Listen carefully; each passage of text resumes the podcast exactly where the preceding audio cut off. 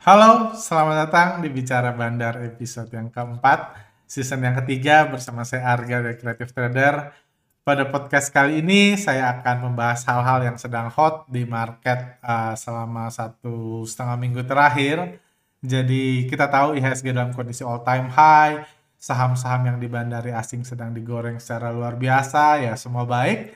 Uh, di juga kita akan membahas tentang heboh apa penyisiran investasi-investasi ilegal, judi-judi online dan lain-lain yang sedang terjadi di market, yang sedang heboh afiliator dan lain-lain. Dan juga uh, akan membahas tema bulanan. Seperti kami katakan sejak awal tahun bahwa season yang ketiga ini kami akan mengadakan tema bulanan. Dan daripada tema bulanan tersebut kami akan coba mengajarkan hal-hal yang bukan hanya bandarmologi tapi uh, basically untuk uh, melengkapi teman-teman para investor retail secara lebih lengkap untuk menjadi trader yang lebih baik. Dan uh, karena ini bulan Februari kita akan membahas tema baru yang juga cocok dengan kondisi yang kita alami saat ini. Kayak gitu. Sebelumnya saya mohon maaf ini sebenarnya udah tanggal 12 Februari dan seharusnya kalau tema bulanan ya harusnya dimulai uh, tanggal 1, tanggal 3, tanggal 4 tapi mungkin uh, ya saya nggak kasih tahu sih. Cuma memang saya terkena covid satu setengah minggu yang lalu di mana intinya saya tumbang. Terlepas dari apa kata orang tentang omikron tidak berbahaya tapi intinya sejak satu setengah minggu yang lalu saya tumbang sempat eh, sempat masuk rumah sakit walaupun pulang lagi uh, dan dan ya puji Tuhan uh, Nah, saya pribadi sekarang sebenarnya hari ini pun saya sebenarnya masih dalam status isoman. Cuma karena di hari Sabtu nggak ada yang kerja di kantor dan dua hari terakhir saya sudah uh, mulai fresh dan uh, dan saya pikir ya udahlah nggak nggak bisa ngapa-ngapain juga harus juga jadi saya memutuskan untuk membuat podcast ini dan abis ini uh, kantor ini kayaknya harus di uh, di di ini disterilisasi coba oke okay kayak gitu dan Ya itu sih update dari saya. Jadi memang di tengah kon, uh, ya, saya sudah baik walaupun ya, CT saya terakhir uh, PCR masih 17 tapi overall saya sudah baik dan sekarang istri saya yang sedang recover karena dia juga kena karena ngurus saya di, di dalam proses saya uh, recovery seperti itu. Oke, langsung aja kita mulai pembahasannya uh, tentang ini. Mari kita mulai kebebasan bandar dan hukum tertinggi kita mungkin bisa nggak suka cuma ya kita nggak punya suara apa karena memang bursa ini sepenuhnya dikendalikan oleh Belanda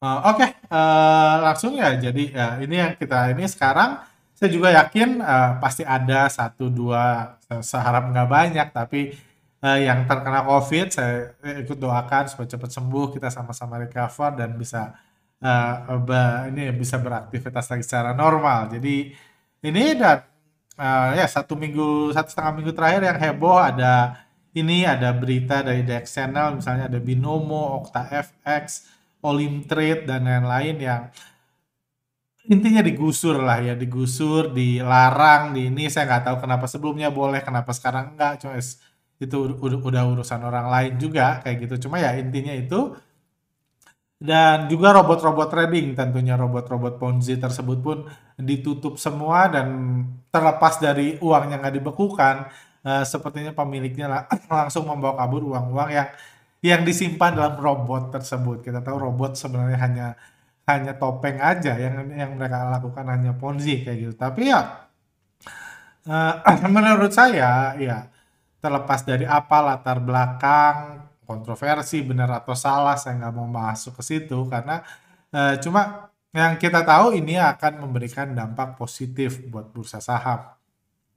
Karena bagaimanapun ya eh, semakin sedikit kita uh, merek-merek yang ada di sini kalau anda di YouTube dan lain-lain adalah merek-merek yang habis-habisan mengiklankan produknya menggunakan afiliator, artis dan lain-lain, artis-artis yang sedikit Uh, kalau anda sadari satu setengah tahun terakhir sejak pandemik banyak artis tiba-tiba ngomong finance. Tujuannya salah satunya apa? Supaya bisa jadi uh, brand ambassador dari salah satu produk-produk ini. Misalnya itu sesuatu yang normal terjadi karena memang dunia artis sendiri ya dunia pertelevisian kan sedang turun jadi banyak yang jadi ini dadakan lah uh, financial advisor dadakan walaupun mereka sendiri nggak ngerti sebenarnya apa yang ditawarkan cuma disuruh dibayar dan lain-lain. Itu sesuatu yang biasa. Selama mereka kaya biasanya orang-orang yang nggak ngerti pengen juga ikut kaya dengan cara ikut produk-produk ini. Tapi anyway semua itu uh, sekarang sudah ditutup mayoritas. Ya saya nggak nggak kebayang lagi apa yang yang hot yang banyak di, mengiklankan diri sekarang. Dan itu tentunya akan membuat pilihan investasi semakin menipis. Menipis karena banyak yang sudah di remove robot trading yang udah dibawa pulang uangnya sama robot-robot masing-masing. Kayak gitu sekarang pilihan orang mulai menipis. Sekarang karena sekarang yang tinggal dua pemainnya kan kurang lebih pemain tiga lah. Ada forex forex sendiri umumnya nggak dianggap investasi karena setelah masuk orang biasa sadar dan umumnya juga ujungnya langsung rugi kan. Kayak gitu forex nggak ada sekarang persaingannya ada di saham dan uang palsu uang palsu sendiri ya sudah jatuh dan lain-lain dan itu pun ada negatifnya sedikit. Jadi ini sebenarnya kabar yang sangat baik karena di bursa kita memang uh, senang gak senang apalagi kita sekarang udah gelombang ketiga Omikron dan harapan kita nggak ada varian lain uh, bisnis akan semakin recover ke depannya. Ya, kita mungkin ada break sebentar, istirahat sebentar sebulan, Omikron menyebar, kayak saya istirahat satu setengah minggu, tapi ke depannya akan semakin semakin agresif, semakin aktif di sektor real dan uh, jadi kalau uang masuk sektor real semakin besar, uang kan jumlahnya sama, berapapun itu 100 triliun, 1000 triliun, uang 1000 triliun uh, sekarang yang masuk ke sektor real mungkin udah sekitar 800 eh, triliun, 200 triliunnya masuk investasi. Sebelumnya mungkin 400 triliun yang masuk investasi. Tapi investasinya kan sekarang udah diserap sama robot trading segala macam sisa anggap 150 triliun, 150 triliunnya itu sekarang masuk mana? Karena kerannya semakin eh, banyak yang udah dipangkas-pangkasin, sekarang tinggal uang palsu dan saham. Dan uang palsu pun image-nya semakin ke sini, semakin orang semakin sadar, upal digital memang sesuatu investasi yang sangat bahaya. Kayak gitu. Jadi, di waktu yang sama juga, puji Tuhannya IHSG sedang digoreng investor asing, IHSG naik dan investor-investor sedang merasakan keuntungan jadi itu juga hal yang sangat baik. Apalagi kita tahu the big picture-nya apa ya? Kalau zaman dulu apa eh, GBHN-nya jadul banget garis besar haluan negaranya adalah membangkitkan, memperbesar bursa efek karena ini udah era IPO startup, ada ratusan triliun uang yang butuh diserap dari bursa saham. Jadi bursa saham harus sehat. Jadi mungkin itu juga yang menyebabkan investasi-investasi yang bukan bukan bursa saham mungkin sebaiknya disisir uang semua aja biar uang masuk ke bursa saham. Nah, ada yang maksud reksadana dan lain ujungnya kan bursa saham juga. Seperti itu. Jadi itu sesuatu perkembangan yang menarik yang terjadi. Dan IHSG pun puji Tuhan digoreng luar biasa. Ini salah satu berkat yang saya ini karena uh, saya jarang sakit sih memang. Saya jarang sakit saya jarang sampai masuk rumah sakit. Cuman uh, di kejadian saya pernah sakit waktu itu saya harus ngerasa uh, saya hal pertama yang ini ketika saya mulai sadar mulai ini waktu itu saya kena DB saya langsung bilang jual semua saham saya yang yang posisi eh, floating lah istilah saya. Bukan posisi jangka panjang bukan untung puluhan yang udah untung puluhan persen yang masih bisa bergerak saya langsung jual semua karena nah, saya ngerasa saya nggak punya cukup otak untuk berpikir untuk fresh untuk mempertimbangkan apa yang harus saya lakukan untuk menganalisa dan lain-lain. Tapi puji Tuhan di masa kali ini ketika saya sakit pertama ada kebijakan penutupan mata investor retail yang membuat toh uh, sehat pun saya cuma menganalisa di sore hari dan saya punya waktu dari jam setengah lima sampai jam sembilan pagi untuk menganalisa jadi saya nggak ngerasa butuh uh, ini. Dan pergerakan bandar pun semakin lambat dan yang paling positif tentunya investor asing memutuskan untuk kembali masuk. Di sini juga kami highlight berulang kali di telegram kami bahwa sorry. Yang kami highlight bahwa ketika asing masuk semua beres. Gitu banyak kecap-kecap yang dibahas seperti ekonomi dan lain-lain. Kalau kalau lagi uh, kalau lagi dibanting kan katanya omikron berbahaya penyebarannya dan lain-lain ekonomi uh, sektoril bakal ada ppkm dan lain-lain. Kecap-kecap seperti itu yang sebenarnya nggak ada relevansinya sama sekali. Cuma ketika asing ngebanting semua itu seakan-akan penting gitu. Uh, investor retail diedukasi untuk penting. Tapi kalau asing sudah masuk seperti sekarang, seperti 6-7 hari terakhir ini investor asing masuk sekitar 6 triliun kayak gitu, nggak ada hal tersebut yang penting. Ekonomi nggak penting, politik nggak penting, kesehatan sosial semuanya nggak penting kalau asing masuk. Itulah realita di bursa kayak gitu itu dan dan kita hanya tinggal menikmati gitu portfolio saya bertumbuh dengan baik gitu. Uh, apa target saya, tujuan saya yang dibahas di di di bulan Januari semua jalan baik-baik aja terlepas saya sakit ya, ya di, dengan bantuan investor asing saham-saham yang digoreng dan itu yang terjadi. Itu juga yang bisa kita nikmati dan kalau kita lihat sejauh ini selama investor asing masih terus masuk nggak ada yang harus di worry kan nggak nggak ada harus ini uh, investor asing terus masuk. Kalau kita lihat misalnya ini sudah masuk sejak tanggal uh, 2 2 Februari 3 4 uh, 1 2 3 4 5 6 7 8 ini grafik foreign flow IHSG kita lihat 8 hari terakhir. Investor asing udah masuk 8,6 triliun rata-rata lebih dari 1 triliun satu hari.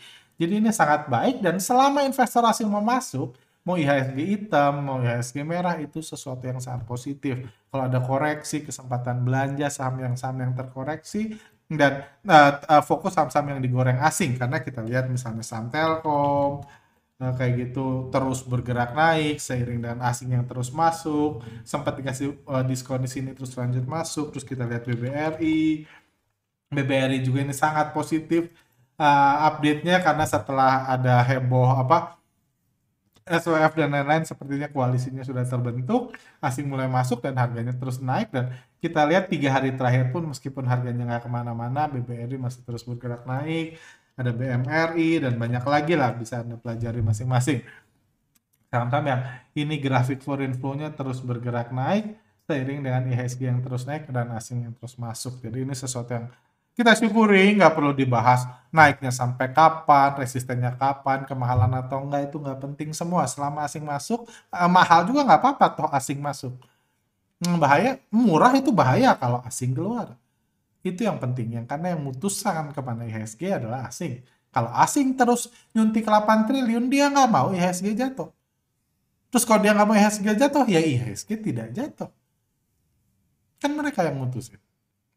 Beda sama asing udah jualan 8 triliun. Ke lokal. Yang nggak mau IHSG jatuh, lokal. Cuma lokal, nggak pegang kendali IHSG. Jadi kalau asing mau iseng jatuh, ini ya jatuh IHSG. Seperti itu. Jadi nggak ada yang harus di worry untuk IHSG sendiri saya nggak ngerasa butuh membahas secara mendalam karena kondisi masih bagus.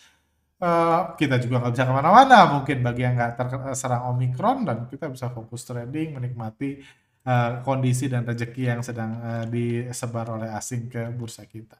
Seperti itu juga dari pesaing IHSG, uang palsu, upal digital, uh, cryptocurrency juga sedang terkena ini karena uh, sekarang apa ya uh, penyebaran orang-orang uh, kaya, influencer, artis-artis itu sudah menyadari bahwa salah satu cara untuk mendapatkan kekayaan, memanfaatkan popularitas dan dalam tanda kutip rendahnya pemahaman uh, tentang cryptocurrency atau upal digital itu adalah dengan mereka menggunakan popularitasnya untuk membuat upal versi mereka dijual kena dijual ke follower-followernya yang percaya dengan pakar-pakar investasi, afiliator dan lain-lain uang uh, suguhannya diserap, mereka kasih upal dan harganya hancur. Dan ngetren seperti itu kemungkinan akan terus berlangsung karena eh, yang saya dengar sekarang memang sudah ke kalangan bawah gitu. Jadi selama ini kan upal itu hanya dipakai buat menipu kalangan menengah ke atas. Sekarang menengah ke bawah pun mulai diserap uangnya oleh terutama influencer-influencer atau artis-artis yang memang punya eh, daya jangkau yang luas. Kayak gitu. Kalau tech geek gitu kan nggak banyak kan. Mereka nggak nggak uh, apa nggak ngerti investasi dan nggak banyak uh, dan di uh, di reach oleh orang-orang dengan inilah dengan kalangan tertentu. Tapi kalau artis itu bisa uh, menyerap uang-uang asli dari ini dengan jualan upal dan tren seperti itu kalau nggak segera di stop memang kemungkinan akan terus menyebar karena bagaimanapun di Indonesia ini mencetak upal digital adalah sesuatu yang legal, sesuatu yang boleh berbeda dengan upal kertas. Upal kertas ya adalah pidana. Kita lihat aja ya kalau Anda peduli dengan saudara-saudara Anda, Anda bisa mulai edukasi saudara-saudara Anda, teman-teman Anda, tetangga Anda, atau mungkin asisten rumah tangga Anda untuk kasih tahu, edukasi aja gitu, nggak perlu dilarang untuk membeli upal digital karena bagaimanapun pemerintah belum melarang, kita nggak harus melarang memberikan uang palsu digital, tapi kasih tahu cryptocurrency sama dengan upal digital, uang palsu digital. Nggak ada urusannya dengan aset atau apa, nggak ada. Seperti yang saya podcast sebelumnya, aset kripto uh, aset itu kenapa jadi upal? Wong gunanya kripto aset itu untuk jadi upal. Sama uh, batu bara ada gunanya, rumah ada gunanya, tanah ada gunanya, upal ada gunanya untuk jadi uang palsu. Mau upal aset, upal digital, cryptocurrency semuanya adalah upal. Uh, seperti itu. Jadi itulah yang uh, yang yang siap uh, ini. Tapi kalau kita lihat pembahasannya begitu banyak orang yang uh, baru-baru ini ada yang bunuh diri juga kan sebenarnya popularitas upal ini kemungkinan akan mulai menurun terlepas dari harganya. Yang tentunya akan digoreng-goreng aja untuk ke untuk memperkaya bandarnya. Seperti itu. Oke. Kurang lebih itu yang mau saya bahas dari kondisi seminggu terakhir. Dan sekarang kita masuk ke tema bulanan. Tema bulanan uh, bulan Februari ini saya kasih nama healthy trading. Pas kita dalam masa krisis kesehatan, saya sendiri, sendiri masih membutuhkan healthy. Sebenarnya ini tema lama yang saya share buat alumni Bandarmologi, alumni Foreign Flow juga salah satu materi di money management psikologi trading. Saya sedikit tweak buat uh, buat umum kayak gitu dan ya, ya mungkin karena saya sendiri mungkin saya nggak tahu uh, konten ini ada isinya atau enggak karena mungkin kepala saya juga belum berfungsi 100%. Coba ya, uh, saya mem, uh, memilih tema healthy trading untuk ini.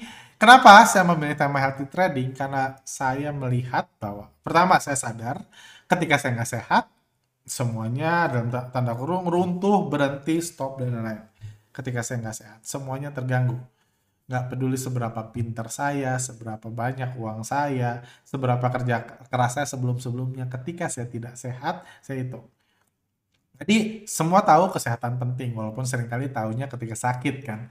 Ketika udah nggak sakit ya hajar aja terus. Cuman uh, uh, ini kenapa saya ngerasa pengen share itu karena uh, sering kali kita saya para edukator atau pembelajar yang kita dapat YouTube sering kali berhubungan dengan uh, sukses itu ya saya pilih dua aja lah. Dua elemen penunjangnya adalah knowledge apa yang kita ketahui apa yang kita pelajari apa yang kita miliki apa yang kita kuasai dan hard work. Bagaimana kita mengaplikasikan itu dalam sektor real eh, dalam dalam praktek bagaimana kita mengerjakan nggak menyerah terus berusaha lebih baik mengasah nulis dan lain-lain.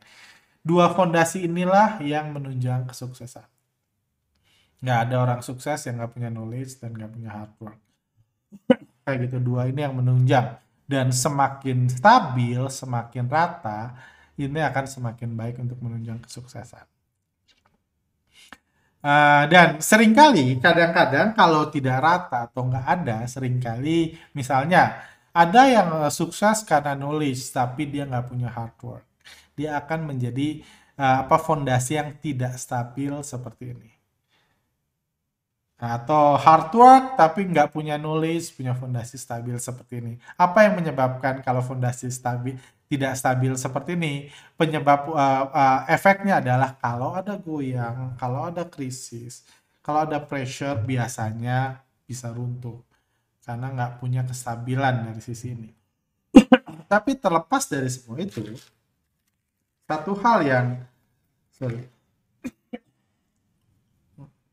hmm, satu hal yang nggak kalau yang lebih penting dari jadi fondasi dari knowledge dan hard work adalah kesehatan kita.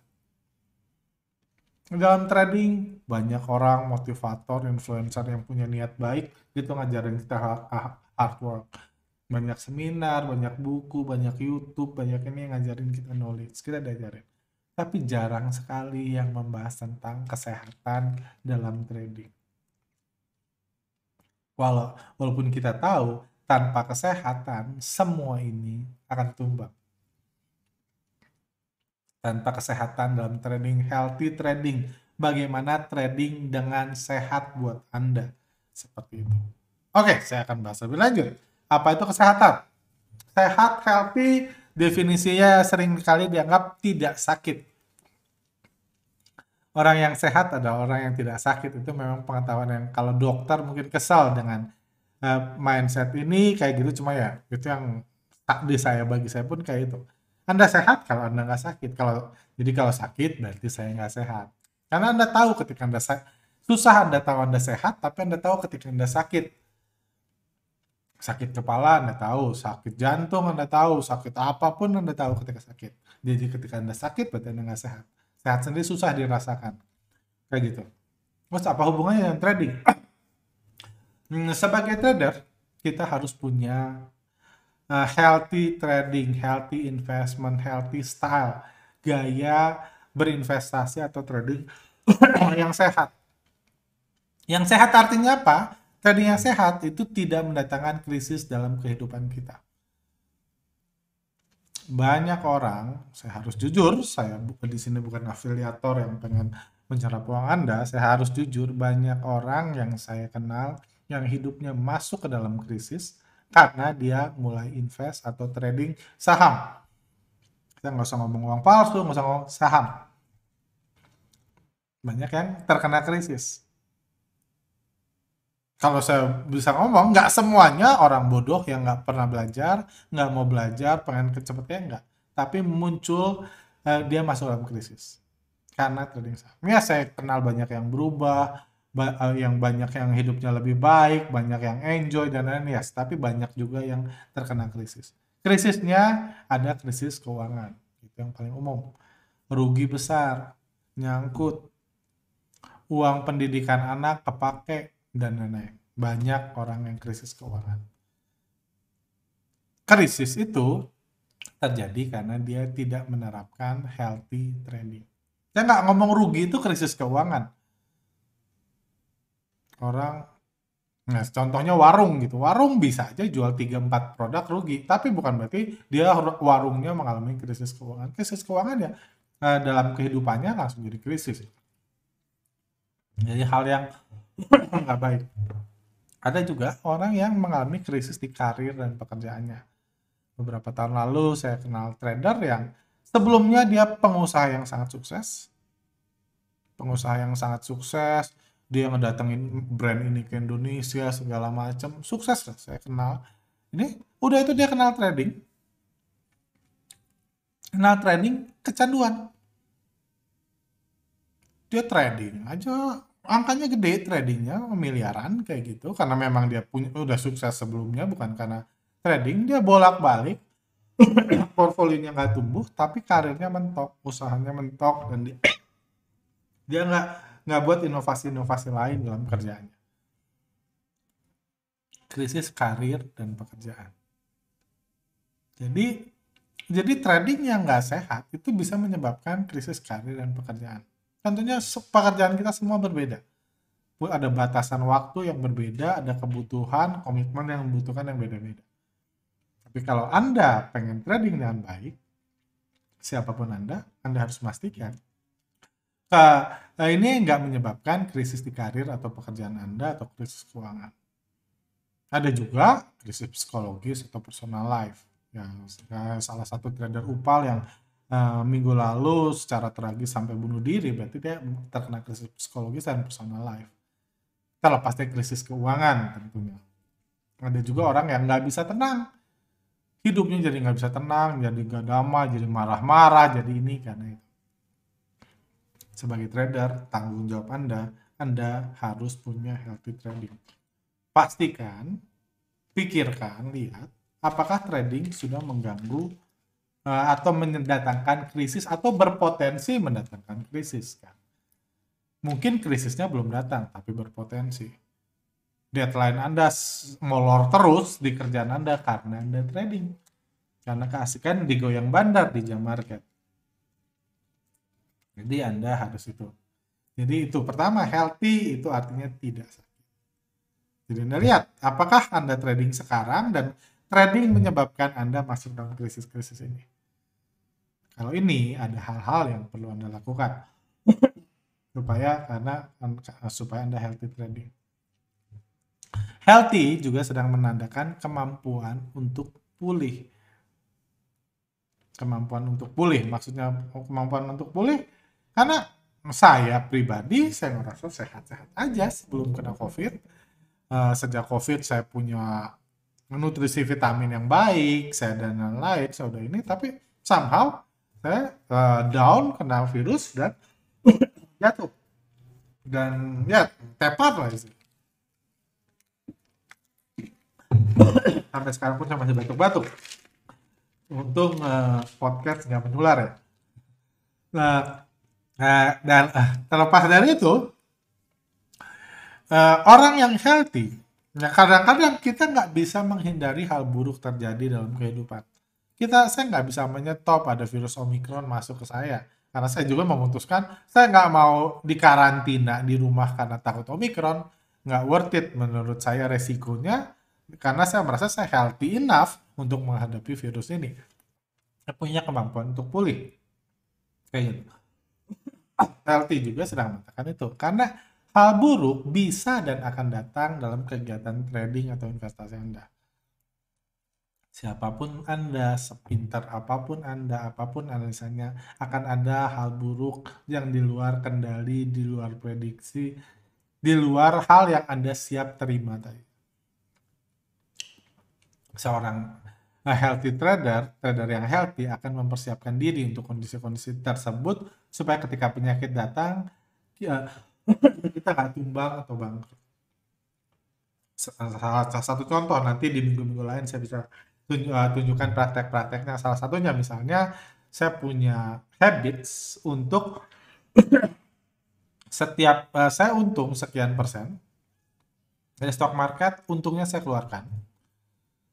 Nah, misalnya, maka saya untung 100 juta dari stock market, untungnya saya keluarkan.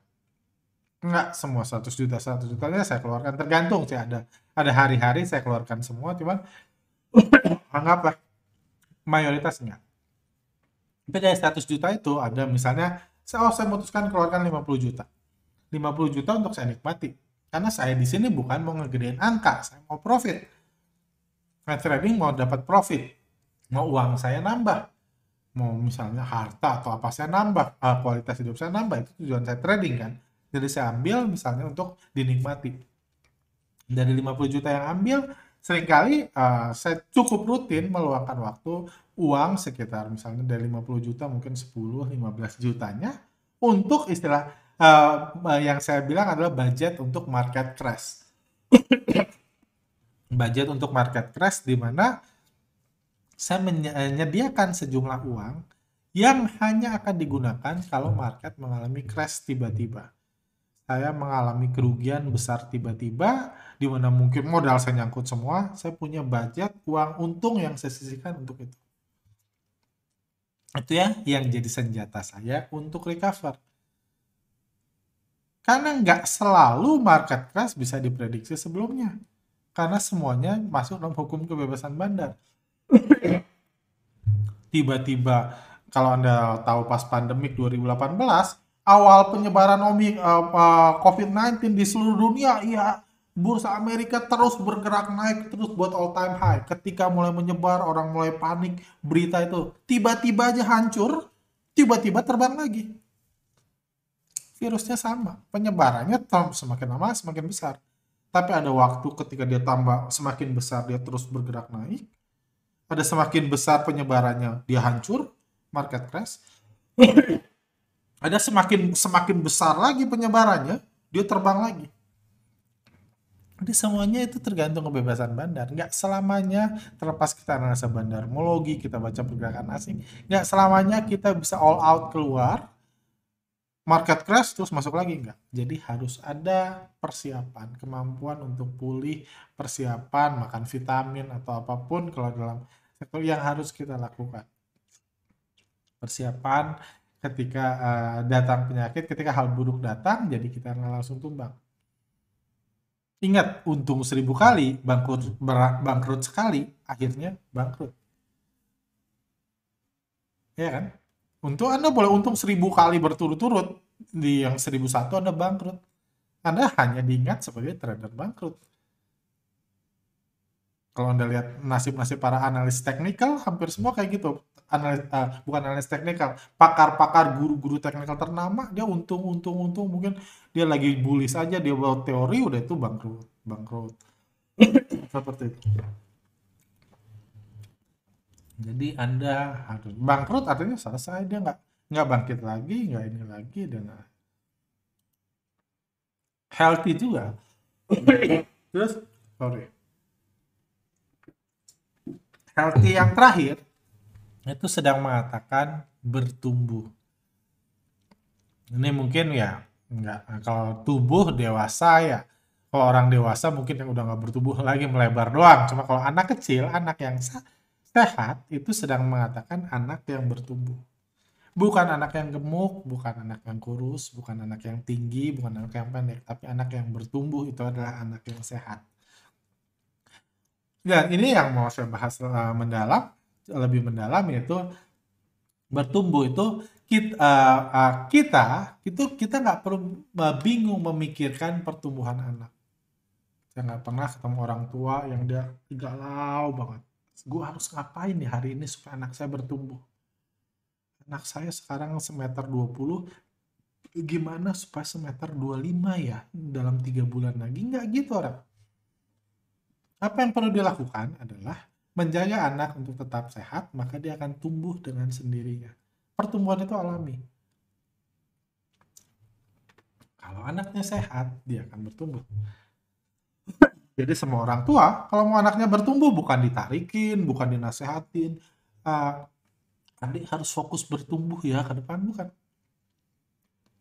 Yang harus dilakukan adalah kasih makan sehat, istirahat yang baik dan lain, nanti anaknya bertumbuh sendiri. Itu prinsip pertumbuhan. Dijaga aja biar sehat. Maintain aja biar sehat, dia akan bertumbuh. Begitu juga dengan portfolio kita Makanya saya bahas ini. Banyak orang fokusnya cuan, cuan, cuan, cuan, cuan.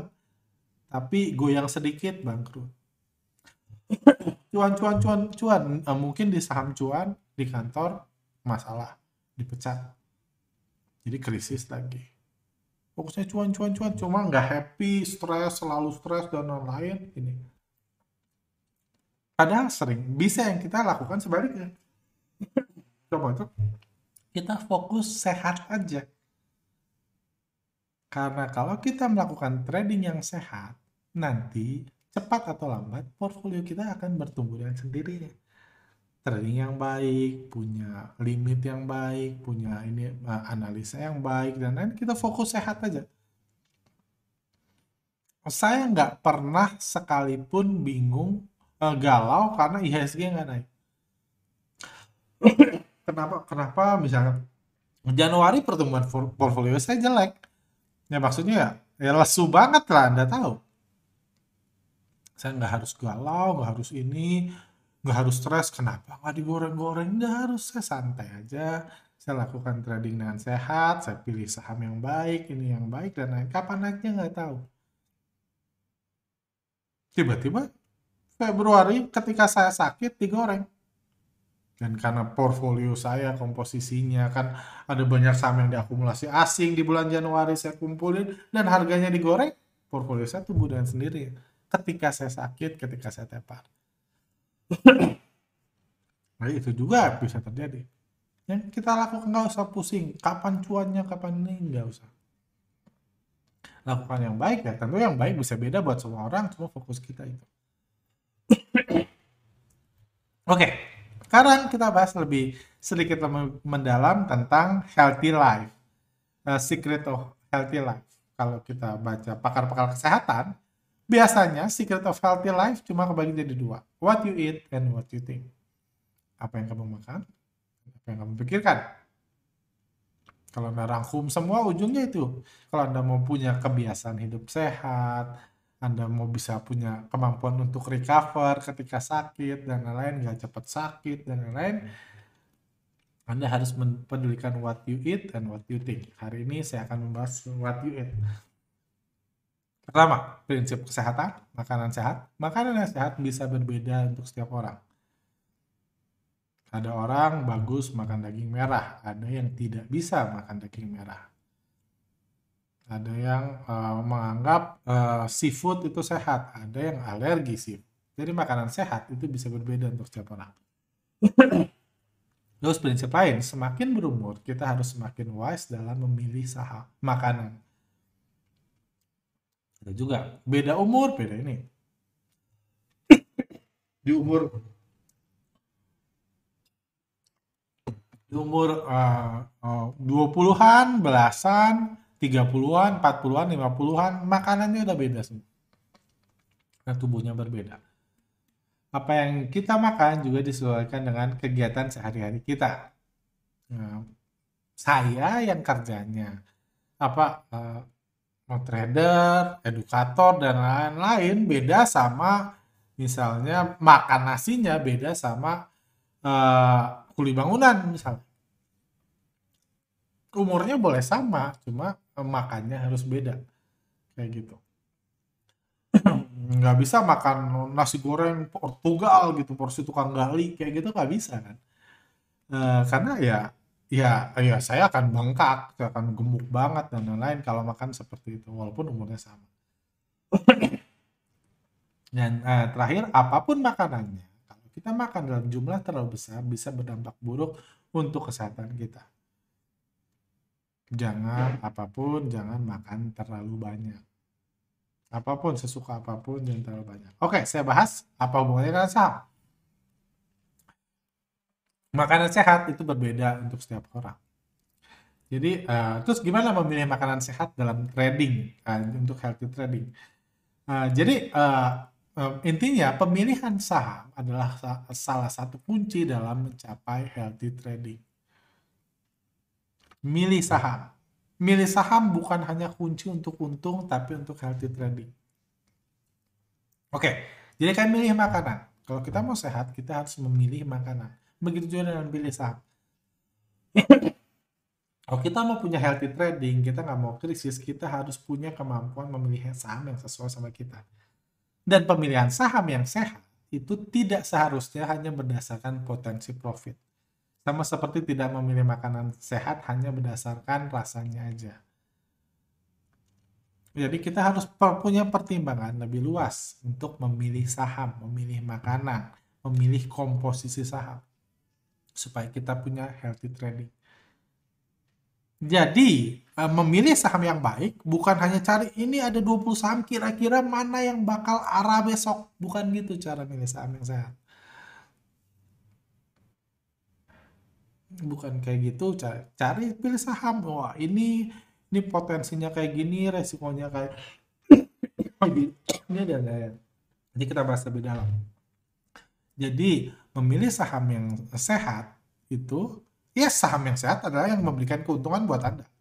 Perusahaannya busuk, uh, perusahaannya busuk, perusahaan yang nggak ada, rencana digital, blue chip, lain-lain bisa beda-beda.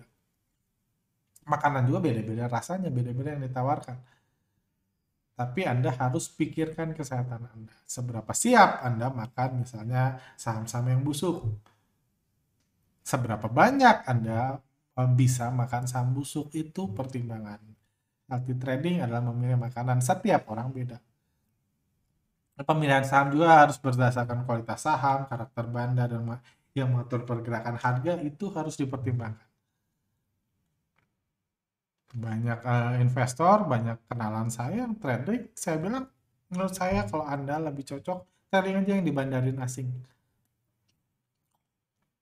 Langsung jelas makanan buat lu yang cocok adalah makanan yang dibandarin asing, yang dimasak sama asing, yang produknya asing apa pun lah itu. Kayak gitu. Jadi ingat, Memilih saham yang sehat bukan hanya berdasarkan mana yang untungnya paling besar, paling ini. Anda bisa lihat kok kayak gitu. Anda bisa tiga kali beli saham ARA. Tapi mungkin portfolio Anda dalam dua bulan malah turun. Padahal tiga kali Anda dapat saham ARA. Berarti Anda udah fokus cari saham yang auto reject atas, tapi portfolio masih menurun. Sementara kalau Anda mikir, kalau saya beliin BRI, udah naik portfolio saya. Berarti ada hal, ada adjustment yang Anda harus lakukan. Misalnya. Lanjut. Uh, juga pemilihan makanan harus berdasarkan usia. Semakin berumur, uh, mengacu pada sorry sakit sakitan saya.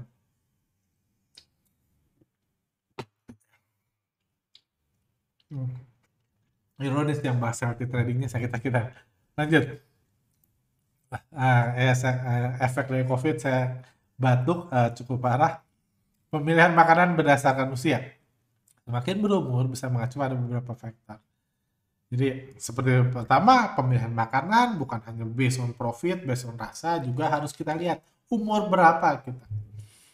Umur berapa itu sedang mengatakan misalnya jumlah modal yang digunakan.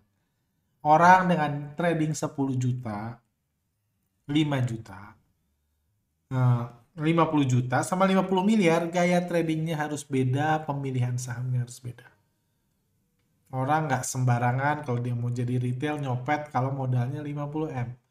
Dia harus mikir bisa masuk berapa di saham ini biar bandarnya nggak marah karena nyop ingat retail fungsinya kalau dia mau untung dia nyopet dari bandar. Kalau nyopetnya 20 M itu bukan nyopet. Nggak ada copet yang nyopet 20 M. Itu rampok namanya.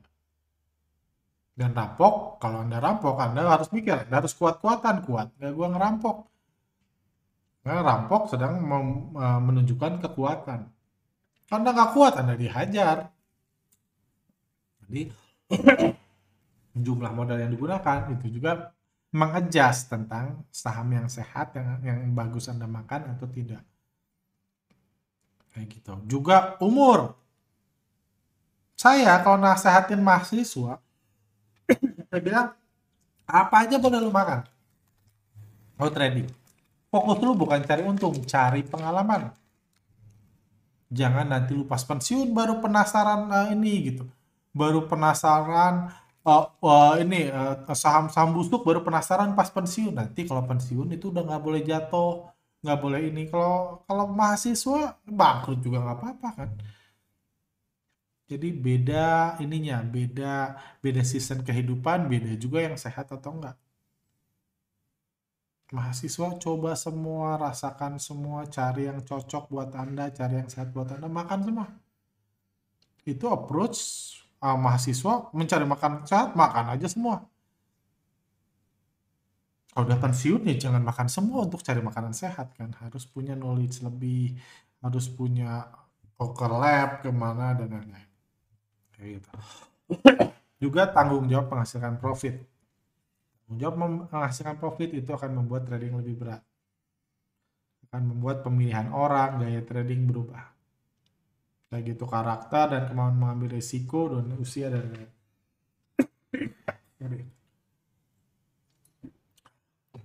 lanjut. Satu lagi terakhir. Uh, makanan harus sesuai aktivitas sehari-hari. Misalnya anda harus sadar kesibukan anda apa. Anda bisa mengamati di jam market, Anda bisa menganalisa seminggu sekali, setiap hari, setiap malam, dan lain-lain. Anda harus sadar diri itu juga harus jadi bagian pertimbangan membeli makanan yang sehat, membeli saham yang sehat buat Anda. Yang bukan hanya berpotensi membuat Anda tumbuh, sehat kan definisinya membuat Anda grow, tumbuh, membuat Anda uh, recover itu mungkin uh, itu udah financial planning, buat Anda tumbuh, Nggak, uh, uh, jadi memberikan Anda keuntungan, tapi juga nggak menyebabkan krisis buat Anda kayak gitu. Dan uh, tentunya makanan sehat juga uh, kita harus perhatikan uh, porsi dan komposisi buat anda. Seperti itu. Harus memperhatikan porsi dan komposisi makanan anda. Uh, kita juga harus uh, kita harus mempertimbangkan berapa banyak saham yang anda miliki. Berapa besar nilainya dan lain-lain. Contohnya pertimbangan untuk uh, pertimbangan yang bisa anda uh, terapkan untuk ini kan makanan juga banyak kan. Ada buah, ada yang manis-manis, ada yang asin-asin, ada yang berkolesterol tinggi, ada yang berkarbohidrat tinggi dan lain-lain. Itu anda harus punya komposisi yang terbaik buat anda. Begitu juga dengan saham. Jadi anda bisa pertimbangkan reputasinya misalnya saham dengan reputasi yang lebih baik sebaiknya punya porsi yang lebih besar di portfolio Anda oleh reputasi lebih baik contohnya reputasi itu bisa misalnya fundamental atau eksistensi perusahaan saya nggak menyarankan orang yang full portfolionya semuanya saham perusahaan yang nggak ada perusahaan busuk, perusahaan rencana digital, saya tidak pernah menyarankan itu. Itu nggak baik buat kesehatan mungkin itu membuat Anda happy di satu dua hari, seminggu dua minggu, sebulan dua bulan mungkin. Karena makanan yang nggak baik buat kesehatan juga bisa buat happy kan, tapi itu bisa mendatangkan krisis. Pikirkan fundamental dan eksistensi perusahaan. Pemilik perusahaan atau pemegang saham mayoritas, pikirkan juga siapa yang punya, siapa yang ngebandarin. Mereka masih fokus di bisnis real atau udah fokus di bisnis kuliner dan lain-lain itu pertimbangan. Pertimbangan semua market cap-nya, seberapa besar nilai perusahaannya, dikendalikan bandar asing atau bandar lokal, pengalaman dan keyakinan pribadi itu juga sangat penting. Ada saham-saham yang Anda udah pede di saham itu, biasa menghasilkan profit, Anda tenang, itu eh, baiknya punya komposisi banyak di portfolio Anda dia punya reputasi yang baik, Anda sudah menghandle, udah pernah untung, pernah rugi, pernah ini, uh, berarti Anda sudah bisa apa ya, nyopet bandarnya dengan lebih baik daripada saham-saham yang masih baru IPO misalnya, punya komposisi dikit. Atau pertimbangan juga misalnya sekarang kira-kira influencer mana yang ngepom-pom saham itu, siapa yang sedang dipakai bandarnya untuk menjebak Anda masuk saham tersebut. Kayak gitu, itu juga harus jadi pertimbangan untuk tahu besar Kak, saya nggak bilang dilarang atau enggak, hindari atau enggak, Anda yang tahu itu. Tapi kalaupun Anda mau, Anda harus punya komposisi yang tepat buat Anda.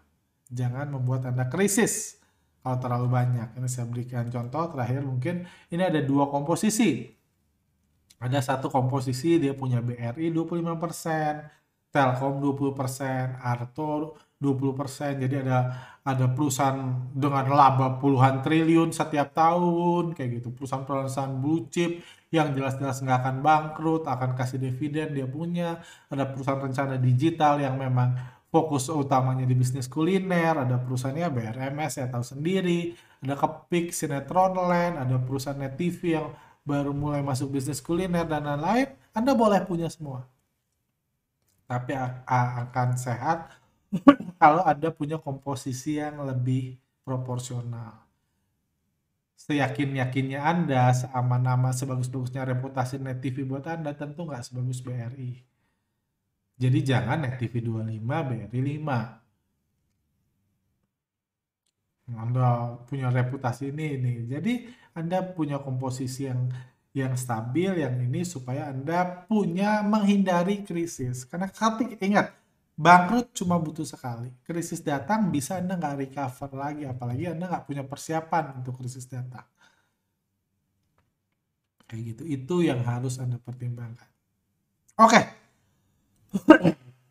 Mungkin untuk uh, kali ini segitu aja. Sorry saya batuk-batuk karena memang tenggorokan saya Nah ya batuk saya masih parah, saya masih mak terus makan min, tapi mudah-mudahan uh, apa yang saya ajarkan hari ini bisa berguna buat Anda. Mungkin Anda lagi isoman, lagi istirahat, lagi ini. Mudah-mudahan apa yang saya ajarkan bisa berguna buat Anda. Thank you. Uh, buat ini sehat selalu. Sampai jumpa uh, next time.